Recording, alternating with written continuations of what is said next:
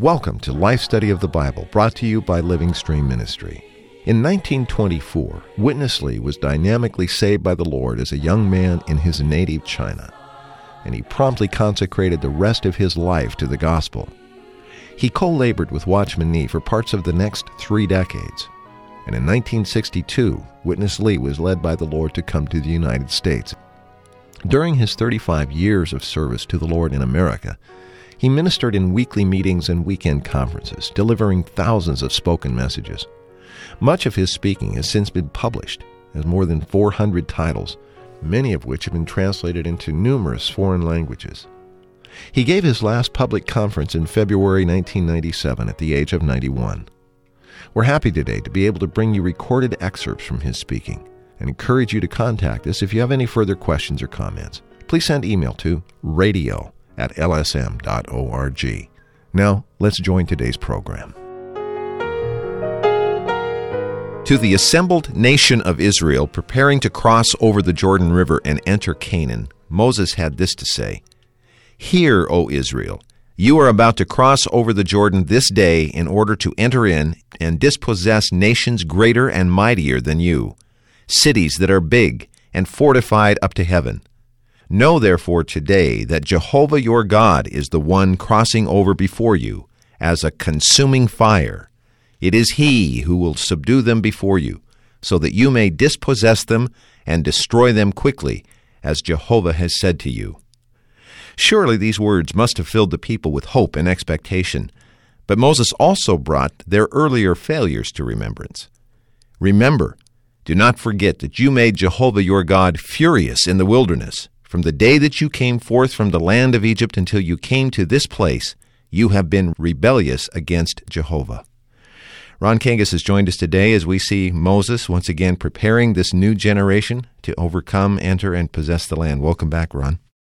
Thank you for having me back to fellowship on this particular matter. And as you were sharing the introductory word, I had an impression concerning our burden in carrying out this ministry. On the one hand, admittedly, we do bring forth some fresh and, and I say sincerely, even deeper Mm-hmm. understandings of the truth in the Word. On the other hand, we also reaffirm so many basic things, of course, still in the context of God's economy. And I'm impressed with some of these basic matters in the context of God's economy in this message, as we'll see the rebelliousness of God's people, uh, Jehovah being a consuming fire Right.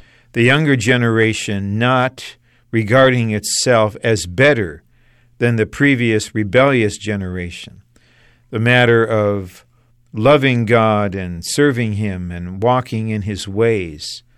These are all precious and fresh, and we need not only reminders, we need enlightenment concerning various aspects of God we may tend to minimize or neglect and concerning our responsibility to Him in carrying out God's economy. Well, Ron, this passage that I read comes from chapter 9, and that's really the focus of our message today. And this verse says, Now, O Israel, what does Jehovah your God ask of you, except that you fear Jehovah your God, so that you would walk in all his ways and love him and serve Jehovah your God with all your heart and with all your soul? This is a basic thing, as you pointed out, Ron. But as Christians, we like to talk a lot about God being the God of love and how loving He is, which is certainly true. But it's also important to remind ourselves and even to remind our children that our God is a God that should be and is to be feared, isn't it? This is the beginning of wisdom, as the Bible says. And in American culture today, it's very easy to focus on ourselves and our need and the kind of God we want. There was a book out, and it was about the God you're looking for. Oh. As if The seekers, as they're called in the world, are looking for a God. But the Bible doesn't reveal the God that we hope to find, the God that matches our concept. The Bible reveals God as He is in His own right. And we need to define ourselves in relation to Him rather than the opposite, defining Him in relation to us. Uh-huh. Emphatically, we believe, according to the Scriptures, God is love, and God is merciful, and God is gracious, and God is forbearing. Where would we be if our God did not possess these attributes? But we need to be reminded that God is God. He is the supreme authority and sovereign in the universe. He is the God of heaven and earth, and as such, he should be reverently feared by his people. And I fear whenever I see in anyone, especially the young, an appreciation for God's kindness, his favor, his love, his grace, but an almost total disregard of God in His sovereignty, in His government, in His holiness, in His majesty, in His awesomeness. And such a God is consuming fire, and we need to fear Him reverently, realizing that we know who He is and we know what we are, and at best, we are nothing. And we need such a holy fear of God to govern us, guide us, restrict us, and limit us in our whole life. Hmm. I think this is a good uh, backdrop for what we're about to hear. Let's join Witness Lee. Let me read to you. Verse 12. And now, O Israel, what does Jehovah your God ask of you? Except that you fear Jehovah your God, so that you would walk in all his ways and love him and serve Jehovah your God with all your heart, with all your soul. You have to fear God. You have to fear him. This is what God asks of you. What does Jehovah your God ask of you except that you fear Jehovah your God? To fear. I tell you, today I'm living in this country. It seems to me some young generations, they don't have any fear. No fear of the parents. No fear of the school authority. No fear of the police station. No fear of the government. No fear of anything, anyone. They say, we are free. This is a country of freedom. Is this good or not? This is terrible. This is terrible. This is source of all kinds of lawlessness. But the first one that we need to fear is God. We have to fear Him.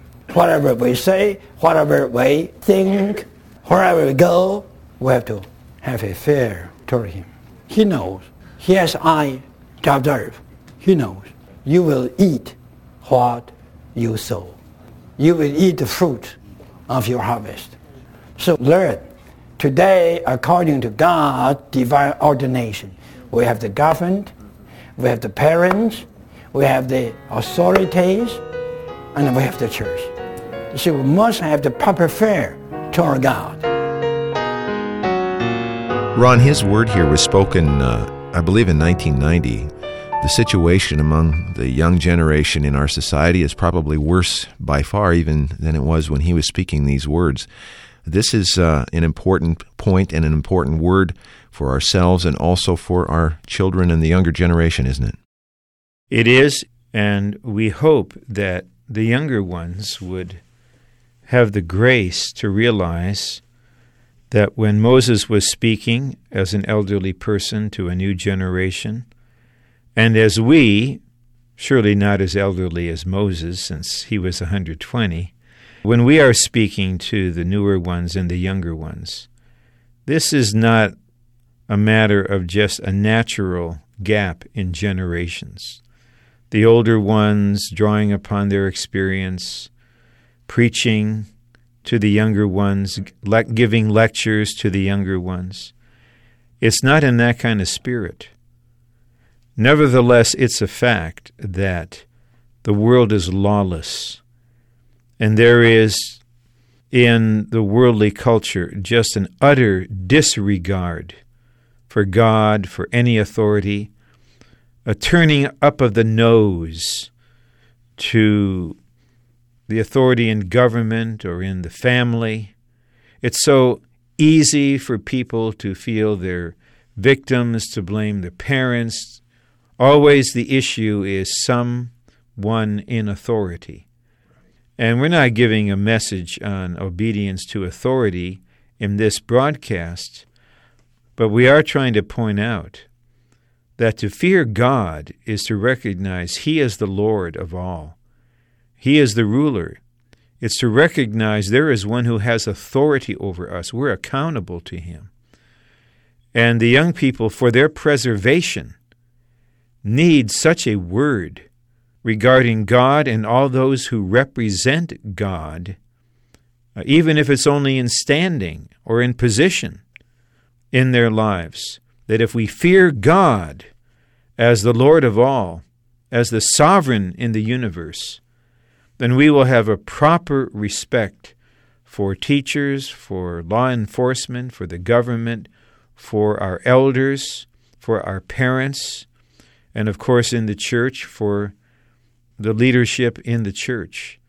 But if anyone who throws off the fear of God is following the pathway of lawlessness to eternal destruction, it's critical that we realize God is God, and as God, He is the Lord of all, and all will give an account to Him. His eyes are always upon us. He knows who we are, where we are, what we're doing. We don't say this to terrify anyone, but to awaken everyone to the awesome reality of God in His Godhead. We need to know Him and revere Him as such. I was uh, considering listening uh, to this portion and where we're headed now in the program. I appreciate very much how Witness Lee constructed this message and how uh, Moses uttered these words to the children of Israel because this matter of the fear of God really is our foundation and our beginning today. And now we want to progress, not leaving it behind, but from it to the next part of verse 12 and the next part of our message today, which is that you would walk in all his ways if we fear him we will earnestly seek and desire to walk in all his ways. And that brings us to John 14, where Jesus said to him, I am the way and the reality and the life. Let's join Witness Lee. When you fear God, you walk in all his ways. Let me check with you. What are the ways of God? Even the word all is used here. What are the ways of God? It's not so easy for you to tell me. You must know whatever God is, is a way to us. He is love. That's a way in which we should walk. We should walk in what? In love. He's holy. So holiness is a way. We should walk in holiness. He loves sojourners. He loves foreigners. What he does should be a way to us he does that, we should also do that. To do that is just to take his way. Jesus is the way. When he came, he told us he is the way. God himself is the way. Whatever he is, is a way. Jesus is the way. When we take him as our way, we leave him. We leave him just as what he is. He is humble. We live in the way of humility. That's Jesus' way. He is all the time taking the cross. So we have always to walk the way in the cross. That is to take Jesus as our way. And that means we live Christ. And to live Christ is to express Him, to manifest Him, even to magnify Him. So we walk in God's ways. In the New Jerusalem, which is revealed clearly in Revelation chapter 22. You know, there's only one street, and that street is within the flow of the river of the living water that proceeds out of the trunk of God. That means out of God himself. God is flowing out as our life and as our street as well. God is our way just as God is our life. We take God as our life. His life is the way. So this means we have to fear God. We have to walk in whatever He is, in the way, whatever He does, whatever He acts, whatever He behaves. This is to walk in God's way. Ron, if we have uh, a proper, healthy fear of God, there will be spontaneously a desire in us to walk in His ways. Uh, God's ways may seem a bit abstract or nebulous to us, but the New Testament gives us some real help here, doesn't it? John 14:6 gives us uh, remarkable help. The way is God himself. The Lord Jesus, the embodiment of God, the very God in the flesh, said, "I, the Son of God, God himself, am the way." That means the person of God, in general terms, is the way, and whatever God is, should be a way to us. So you have the example in Deuteronomy of God caring for the sojourners. Right. Because God's people were sojourners. But this reveals He's a God of love. Well, He is love. So what He is as love becomes one of His ways with us. So for us to walk in God's ways is to walk in what He is. So He is love.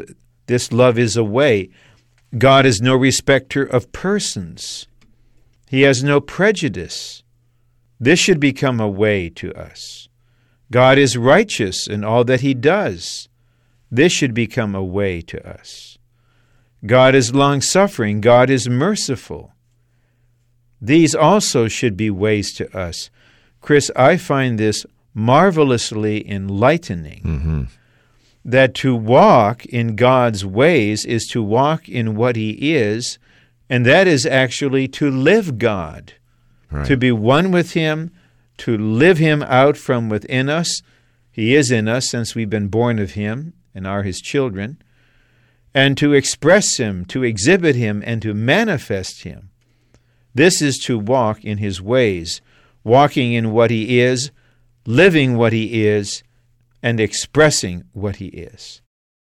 Ron, uh, we mentioned early on today that verse 12 was really our focus, and we were following the progression that this verse gives us as we continue now into our final portion.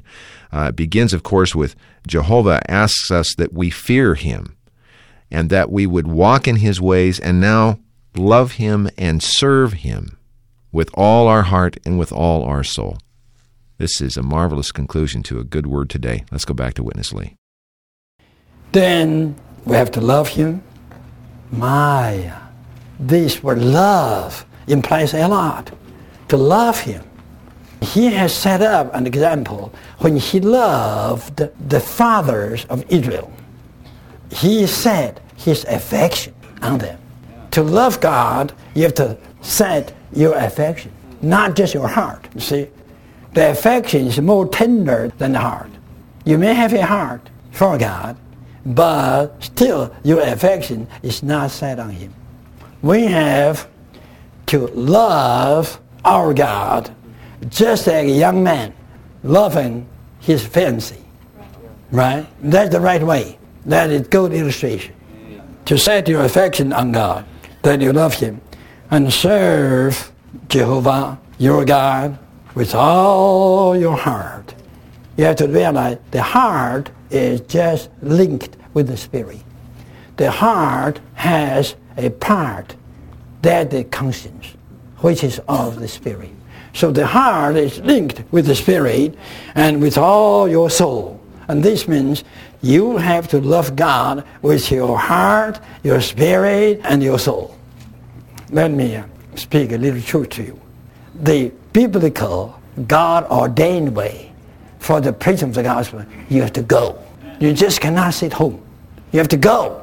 The preaching ministry of the gospel is the priesthood. I say priest, you know, according to the Old Testament, every day you have to offer. Every day you have to offer sacrifices to God. And this means every day we have to get sinners saved to become our sacrifice that we may offer to God because we are the priest of the gospel of God. Romans 15, 16 tells us this. We are not just preachers. We are priests. This is your living. Offering sacrifice to God is not a work of the priest. It's a living. The priests live this way. So today we have to preach the gospel in this way. In what way? In a daily life way. What the thing that pleases God the most today? Gospel preaching. Gospel preaching. To bring sinners to the church. To bring them back to the Father's house. This is the most pleasing thing to God. Ron, I've remarked a couple of times today about this progression. I think it's marvelous how we began with the fear of God and walking in His ways and the love that that stirs up, resulting in, as he pointed out, the need for us to set our affections on Him as a young man does uh, toward his fiancee. And that leads us, that's the motivation for our serving Him, even in the gospel and in uh, all of the aspects of service. This progression is uh, very healthy and really valuable, isn't it? This is the progression as revealed in this chapter to fear the Lord, to walk in His ways, to love Him, and to serve Him with love as the motive. And I especially appreciate uh, the use of the word affection. Yes. Of course, by Moses in Deuteronomy, and then our brother Lee uh, emphasized this. Uh, we need a love with affection toward God. This implies a tenderness, uh, an intimacy, a sweet enjoyment. This is the way He loves us. Mm. And according to the principle, we can only love God with the love with which God loves us. He loves us with affection this begets or engenders in us a love with affection. I really appreciate this. Then this kind of love with affection becomes the motive, and I would say it's the only legitimate motive for serving Him. So we fear, we walk, we love, and we serve. It seems in our experience there have been times when we maybe have jumped from step one, the fear of God, to trying to serve Him out of that fear. The fear has to be the basis for what follows, but boy, we sure need these steps in between, walking in Him and this affectionate love, don't we, if our service is going to be anything genuine? We do not want to serve God out of fear. God does not want us to serve Him out of fear. Of course, the element of the holy fear is always there. We are serving God. But the serving depends on the love with affection. The love with affection depends upon walking in God's ways, which is walking in God, which is living God. And that depends upon our fearing God. So we fear, we walk, we love, and we serve our wonderful, eternal, glorious God. Ron, always enjoy our time together. Uh, we get uh, nourished and we also receive enlightenment, it seems. So I look forward to your next visit. We thank the Lord for his gracious visitation to us and his blessing on his word and on his name, which we uphold before the whole world and especially before God's people. These printed life study messages in this life study of Deuteronomy are marvelous. I would recommend, as I uh, typically do, uh, if you have opportunity, we would love to get this volume in your hands. These are marvelous treasures that unlock and unveil Christ in a tremendous way in this Old Testament book. Uh, let me leave you with our toll free number. It's 1 888 543 3788, or you can write to us at Living Stream Ministry, Post Office Box 2121, Anaheim, California 92814. For Ron Kangas, I'm Chris Wild. Thank you very much for listening today.